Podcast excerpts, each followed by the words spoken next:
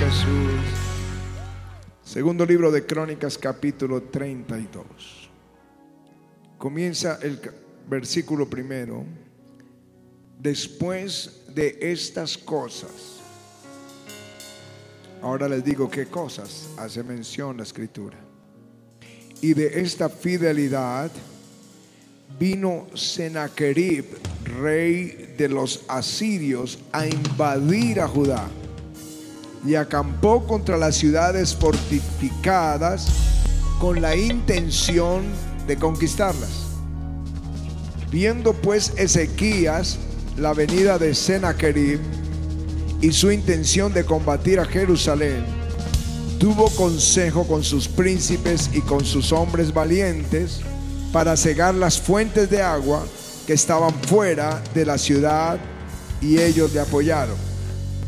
En el versículo 7, bueno, en el 6 dice que él reunió a todo el pueblo en la plaza central de la ciudad. Y les habló al corazón diciendo, en el 7, esforzaos y animaos, no temáis ni tengáis miedo del rey de Asiria, ni de toda la multitud que con él viene, porque más hay con nosotros que con él. Con él está el brazo de carne, con él está todo su ejército, mas con nosotros está Jehová nuestro Dios para ayudarnos y pelear nuestras batallas. Aleluya. Y el pueblo tuvo confianza en las palabras de Ezequías, rey de Judá.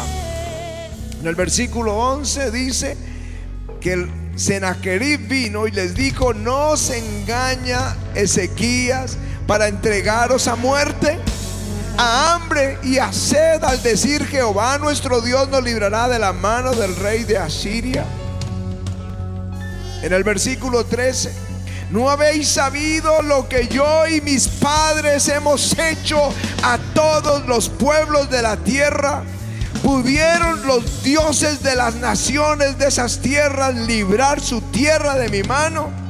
En el versículo 15.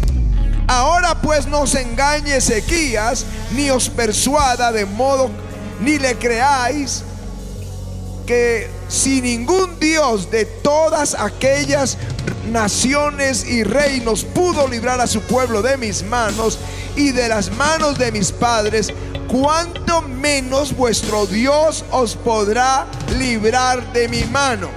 En el 17, además de esto, escribió cartas en que blasfemaba contra Jehová, el Dios de Israel, y hablaba contra él, diciendo, como los dioses de las naciones de los países no pudieron librar a su pueblo de mis manos, tampoco el Dios de Ezequías librará el suyo de mis manos y clamaron a gran voz en judaico al pueblo de Jerusalén que estaba sobre los muros para espantarles y atemorizarles a fin de poder tomar la ciudad. Y hablaron contra el Dios de Israel, de Jerusalén, como contra los dioses de los pueblos de la tierra que son obras de manos de hombres.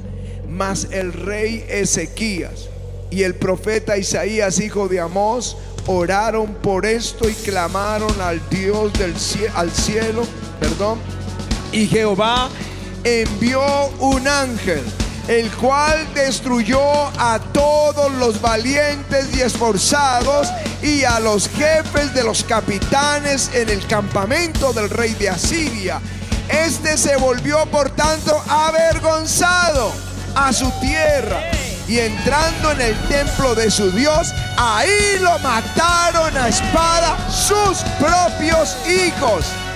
Así salvó Jehová Ezequías y a los moradores de Jerusalén de las manos de Sennacherib, rey de Asiria, y de las manos de todos, y les dio reposo por todos lados.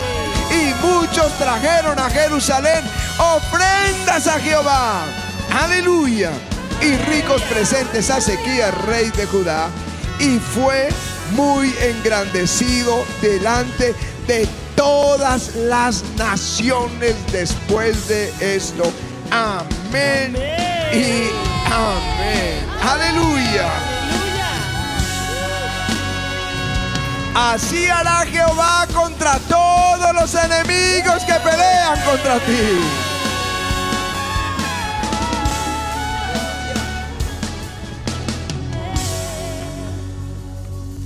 Les dije al comienzo, porque después de estas cosas y de esta fidelidad, ¿de qué cosas? El rey Ezequías, cuando sube al reino, encuentra pues la casa de Jehová destruida y comienza a reedificar la casa, como estamos haciendo nosotros. Amén. Comienza a reedificar la casa y comienza a restaurar la adoración. Restaura el culto, restaura la ofrenda continua en el templo, respalda, restaura la adoración y la alabanza en la casa del Señor. Eh, empieza a, obligar que se enseñe la palabra de Dios en toda la nación, restaura el volver a las escrituras, restaura el sacerdocio como lo había nombrado el Señor y el cántico profético que venía desde los días de David. Esto es lo que yo llamaría el avivamiento de Ezequías. De una nación que ni templo tenía, lo tenía destruido, a una nación que ahora cantaba, alababa, honraba a Dios, leía las escrituras, traían ofrendas continuas a la casa de Dios. Aleluya. Y es ahí cuando dice el siguiente versículo, o en el mismo versículo, que vino Sennacherib, el rey de los asirios, a invadir a Judá con la intención de conquistarla. Este rey, se los dije hace ocho días, estaba convirtiendo a los asirios en, un, en una potencia mundial. Estaban derrotando las naciones y habían derrotado a la otra parte de Israel, Israel en el norte. Y los derrotaron, los sitiaron, los vencieron y los llevaron cautivos su país y nunca más regresaron. Nunca más. Así que cuando viene a Judá, era entendible el temor. Porque si de ese lado habían diez tribus y fueron derrotadas, de este lado solo habían dos tribus. Lo más seguro era la derrota. Pero ahí es cuando Ezequías fortalece la ciudad y anima al pueblo, los reúne a todos y les da palabra de ánimos. Esfuércense, anímense, no teman al rey de Asiria, no tengan temor porque más son los que están con nosotros que con Él. Con Él está el brazo de carne. Con Él están esos ejércitos. Pero con nosotros está Jehová Dios para pelear.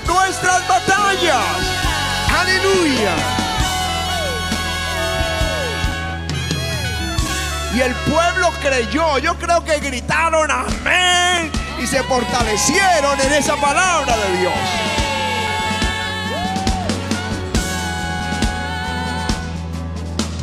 Pero ahí es cuando entran a trabajar los mensajeros del diablo. Y de eso es lo que quiero hablarles esta mañana.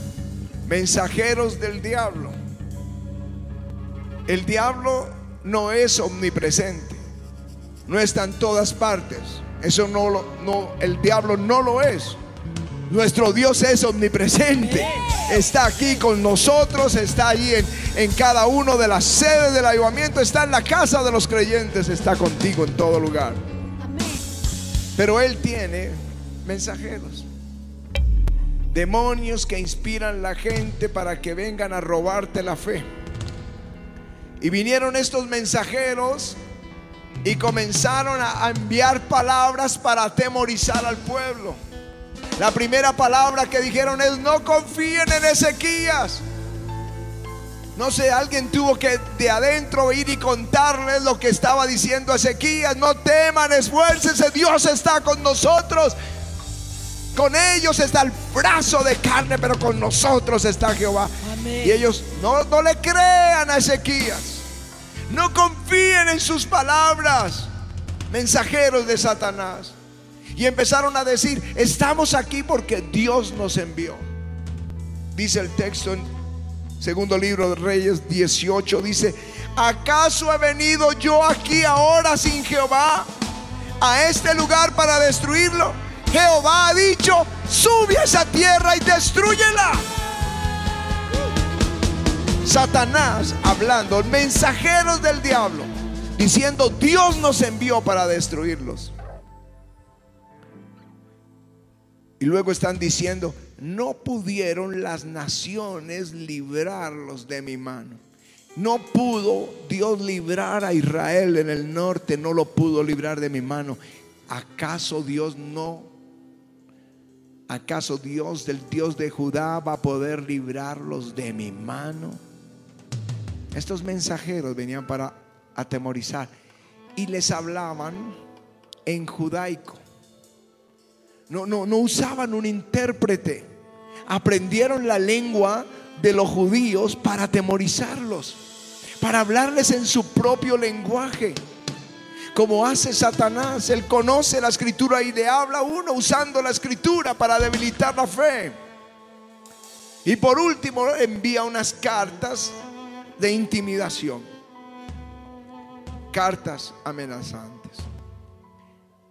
Y lo que hizo el pueblo fue hacer silencio. No le contestaron, estaban todos en el muro.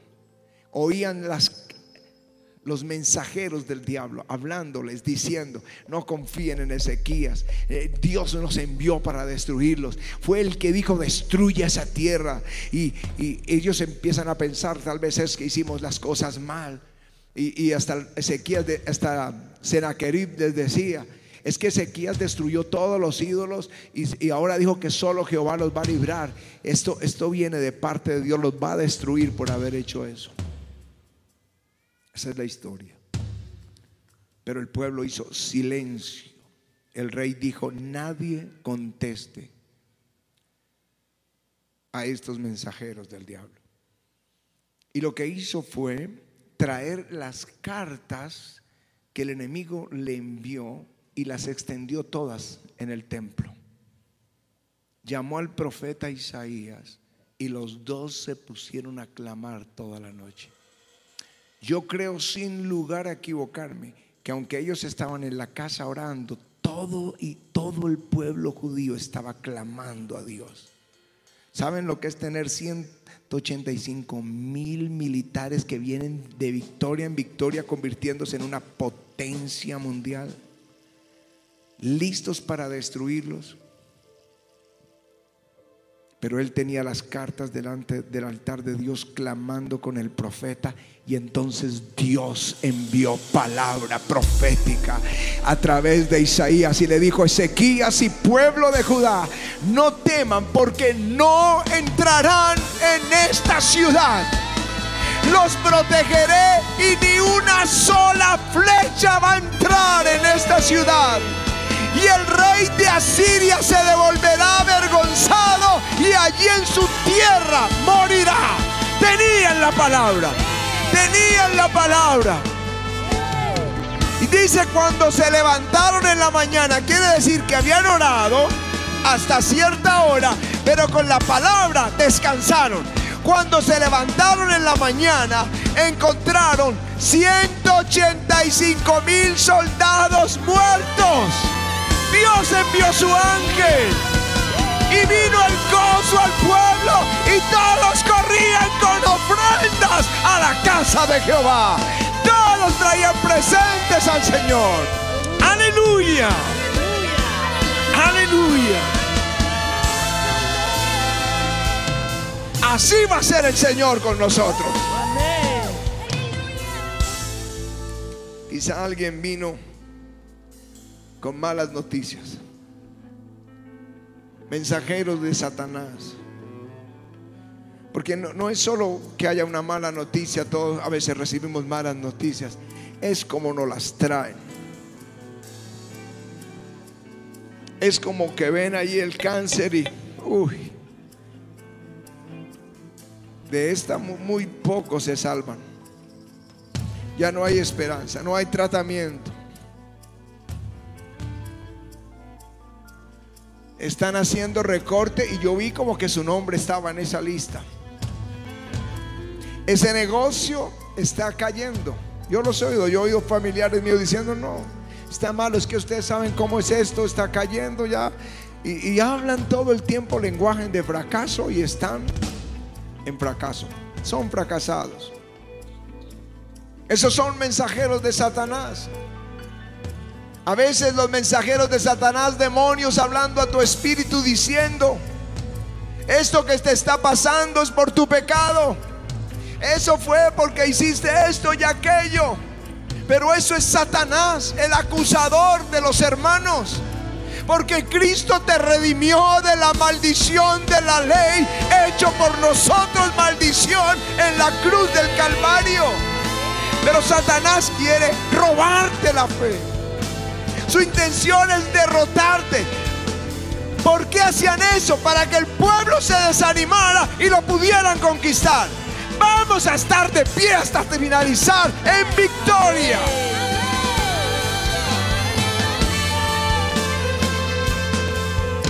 Empezaba, empezará quizá a mostrarte otros que dirá, uy, el hermano este de la otra iglesia tenía lo mismo y yo fui hasta su cementerio.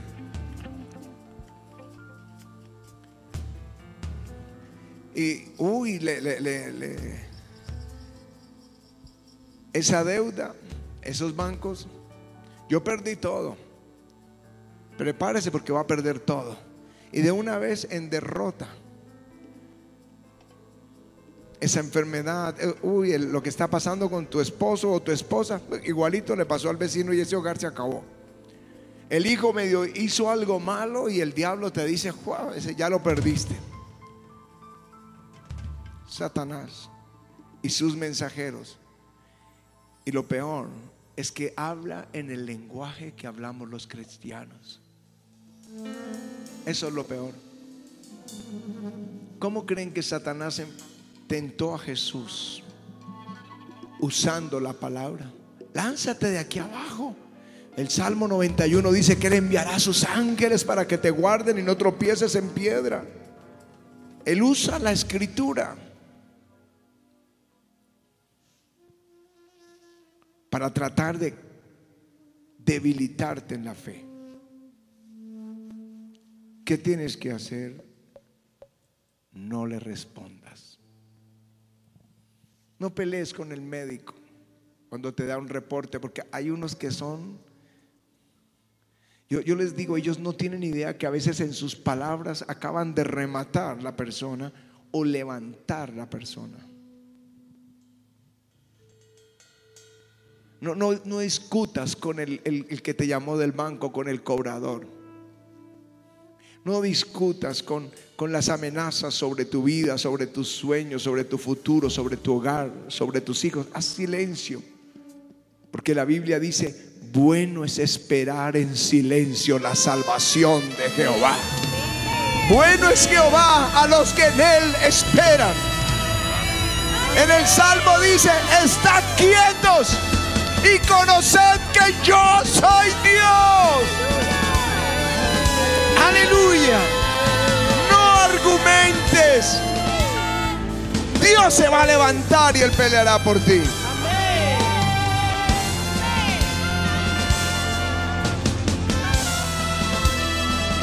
En esa batalla, el Salmo 50 dice, sacrifica a Dios alabanza y paga tus votos al Altísimo. E invócame en el día de la angustia y yo te libraré y tú me honrarás. Esa es la forma de pelear. Haces silencio, esperas la salvación de Dios. Traes la ofrenda y Él peleará por ti y tú lo vas a honrar. Tú le vas a dar gloria.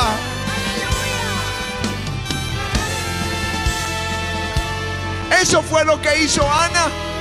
Llevó la ofrenda, prometió ofrecer su hijo al servicio del Señor Dios le dio ese hijo y le regaló cinco más. ¿Qué creen que hizo ella en el segundo capítulo del primer libro de Samuel? Darle gloria y alabanzas a Dios. Tú me honrarás. Aleluya.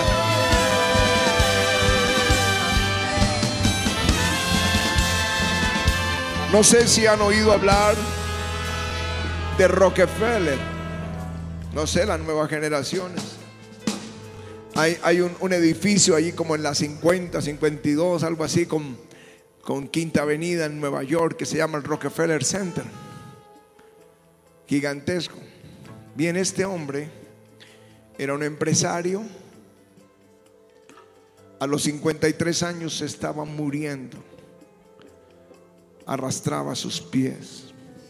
Solo podía comer galletas. Ya era un esqueleto un poquito de leche. Se estaba muriendo. ¿Para qué ella quería dinero? Entonces un pastor que estaba construyendo, él dijo, voy a dar para la obra y dio. Y luego dio a otro para la obra, pues si se va a morir, pues hagamos riquezas en el cielo. Y empezó a sembrar. Y empieza a recuperarse, eh, salud empieza a recuperarse. Este hombre fue sano Vivió hasta los 98 años y se convirtió en el hombre más rico de la tierra en la primera parte del siglo XX. Yo estuve en una iglesia en Chicago gigante viéndola y cuando salí vi una placa que decía esta iglesia la donó Rockefeller. Mis hermanos, la ofrenda hace que la mano de Dios se levante que derrote a tu enemigo y te lleve arriba. Y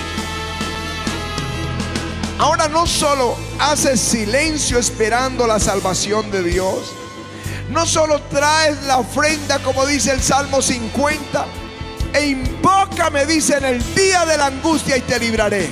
Y ahí es donde entra la oración.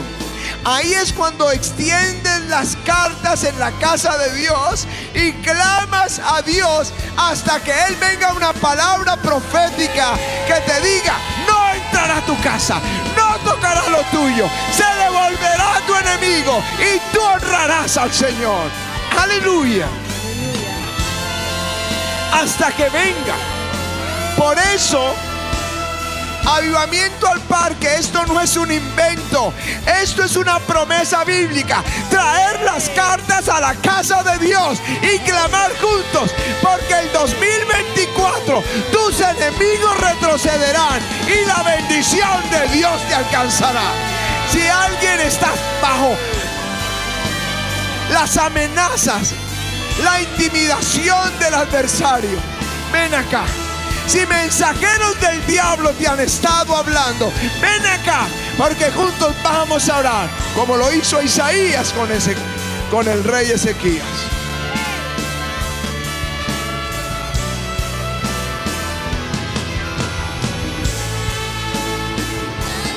Vamos a pedir que venga el Señor y calme esos vientos.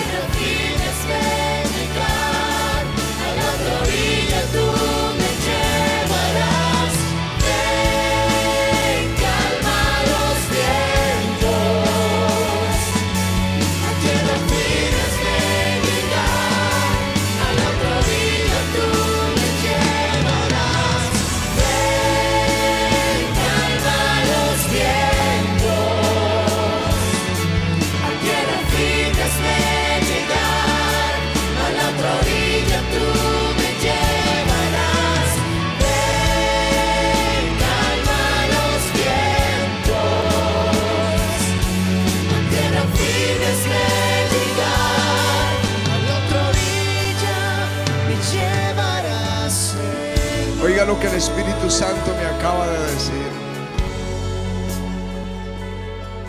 Porque hay iglesias que, por ejemplo, están al norte y allá llegan los empresarios.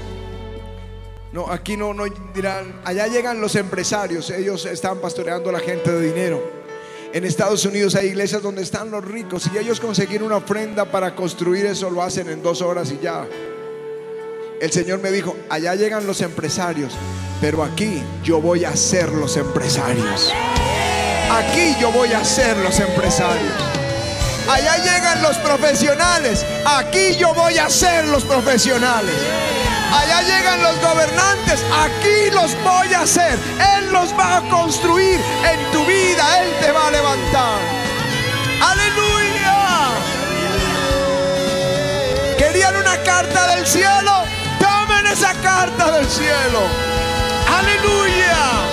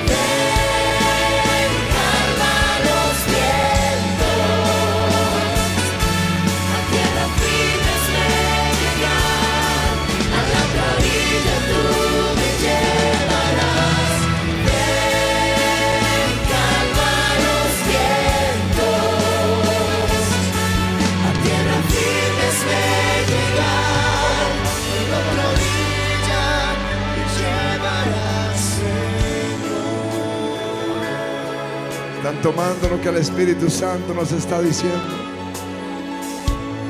Allá llegan los deportistas. Aquí Dios va a ser los deportistas. Sueños que hay en el corazón de estos niños, de estos jóvenes, de estas familias. Dios se los va a dar. Se los va a dar. Es que no es lo mismo que llegue alguien con casa, carro, al templo que llegar sin nada y que Dios le dé la casa, el carro, la profesión, la bendición. Oye, ya llegan con los niños, aquí Dios le regala a los niños. Si hay aumento al parque, algo que pasa es que parejas que no pueden tener bebés, Dios les sana y les da sus bebés. Prepárense porque Dios va a hacer cosas grandes en sus vidas. Aleluya. Aleluya. Levanten esas cartas y dile, Señor, mira lo que el enemigo ha estado diciendo. Oye lo que el adversario dice. Pero hoy tomo la palabra que tú estás entregándonos. Hoy la tomo en el nombre de Jesús. Que tú harás de este lugar. En este lugar harás nacer y crecer y prosperar al empresario, a, la familia, al que no tiene hogar, al que está huérfano. Tú lo bendecirás al que está enfermo, lo sanarás. Tú lo levantarás al que tiene un sueño, al deportista, al artista. Le levantarás aquí. Actores llegarán a otros lugares, pero actores nacerán, serán levantados de aquí. Ese sueño Dios te lo va a dar. Recibe ahora, recibe ahora en el nombre de Jesús. Recibe. Ellos oraron hasta tener la palabra. Y de ahí celebraron. Tú ya tienes la palabra, es tiempo de celebrar. Es tiempo de dar gracias al Señor. Aleluya. Aleluya.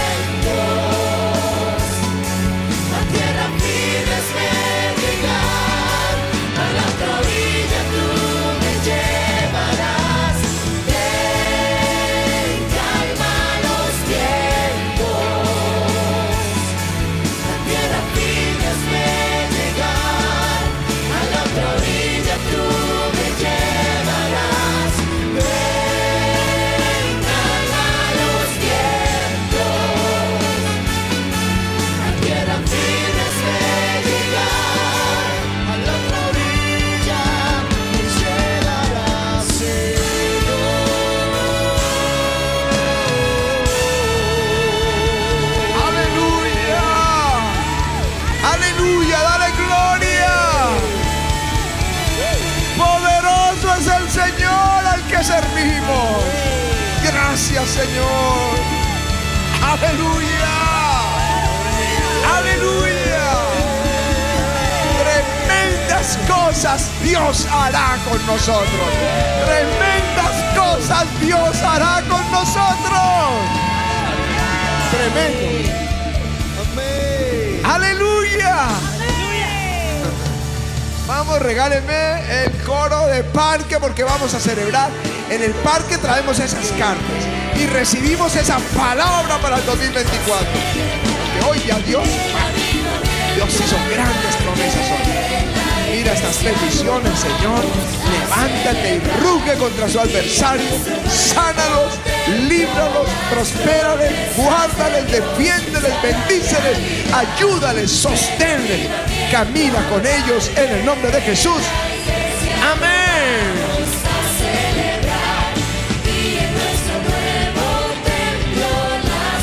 Recuerden, el próximo domingo una reunión a las 10. A las 10, madrugan un media horita más y vamos todos a celebrar. Gracias, Señor. Gracias, Señor Jesús, en el nombre de Jesús. Gracias. estas prendas están ungidas. Tomen ahora en el nombre de Jesús.